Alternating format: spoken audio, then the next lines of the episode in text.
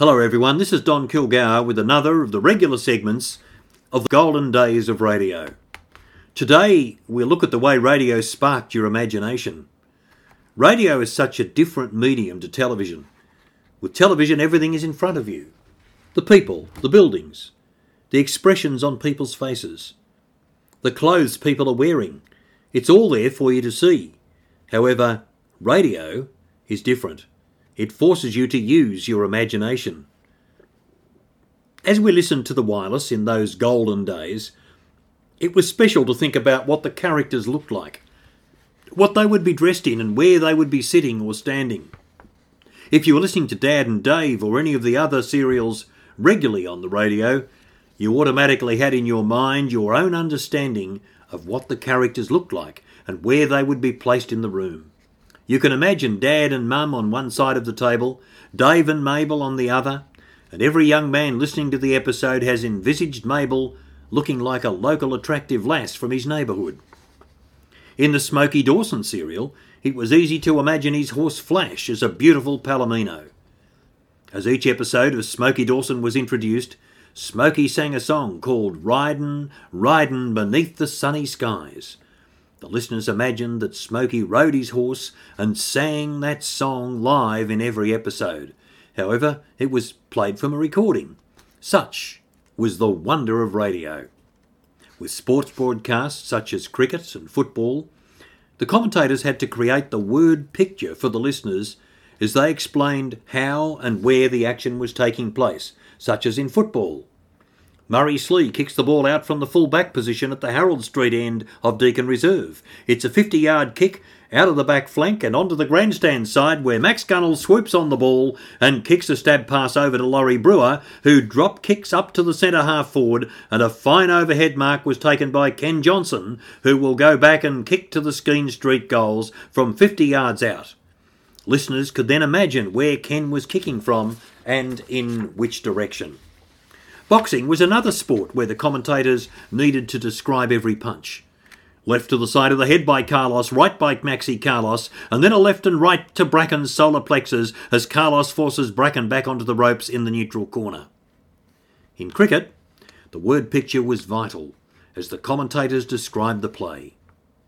Titmus runs in his five paces, past umpire Dicky Bird, and bowls to Chappell, who shaped to play it on the side, but changed his mind and cut the ball past Cowdrey in the gully for two runs, as it's gathered in by Barrington, who moved around to his left from the point and returned to the ball over the stumps to keeper Godfrey Evans. Horse racing was another sport where imagination of the listeners ran rife as they listened to the commentator's call of the horses in the straight approaching the finish. Children were taught to imagine things on the radio from early years. In junior school, most schools tuned in to the ABC for the kindergarten of the air. The children were urged to stand up and do exercises and dances, whilst the radio host played the piano and told the children to imagine things like animals chasing them. The listeners really lived along with the characters of the radio serials, and every character came to life as they listened and imagined what they looked like. Usually, the listeners thought their favourite characters would look like someone they knew. Conversations being listened to, say from around the kitchen table, were really being said by actors standing around a microphone in a studio, often portraying more than one character. One of the most famous actors, Willie Fennell, sometimes played a number of characters in the one episode, but disguised his voice so that the audience didn't realise that it was the same person.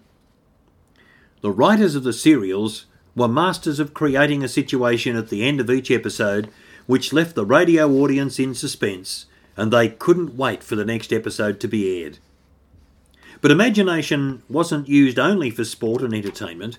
The advertisers soon worked out that if they advertised their product in a way that conjured up listeners' minds what the product looked like and what that would do to help them, the listeners would remember the product's name and purchase it. For instance, if you had a sore throat, you may remember the radio advertisement for Bonnington's Irish Moss. And if the radio said it would help, you slipped down to the shop and bought some.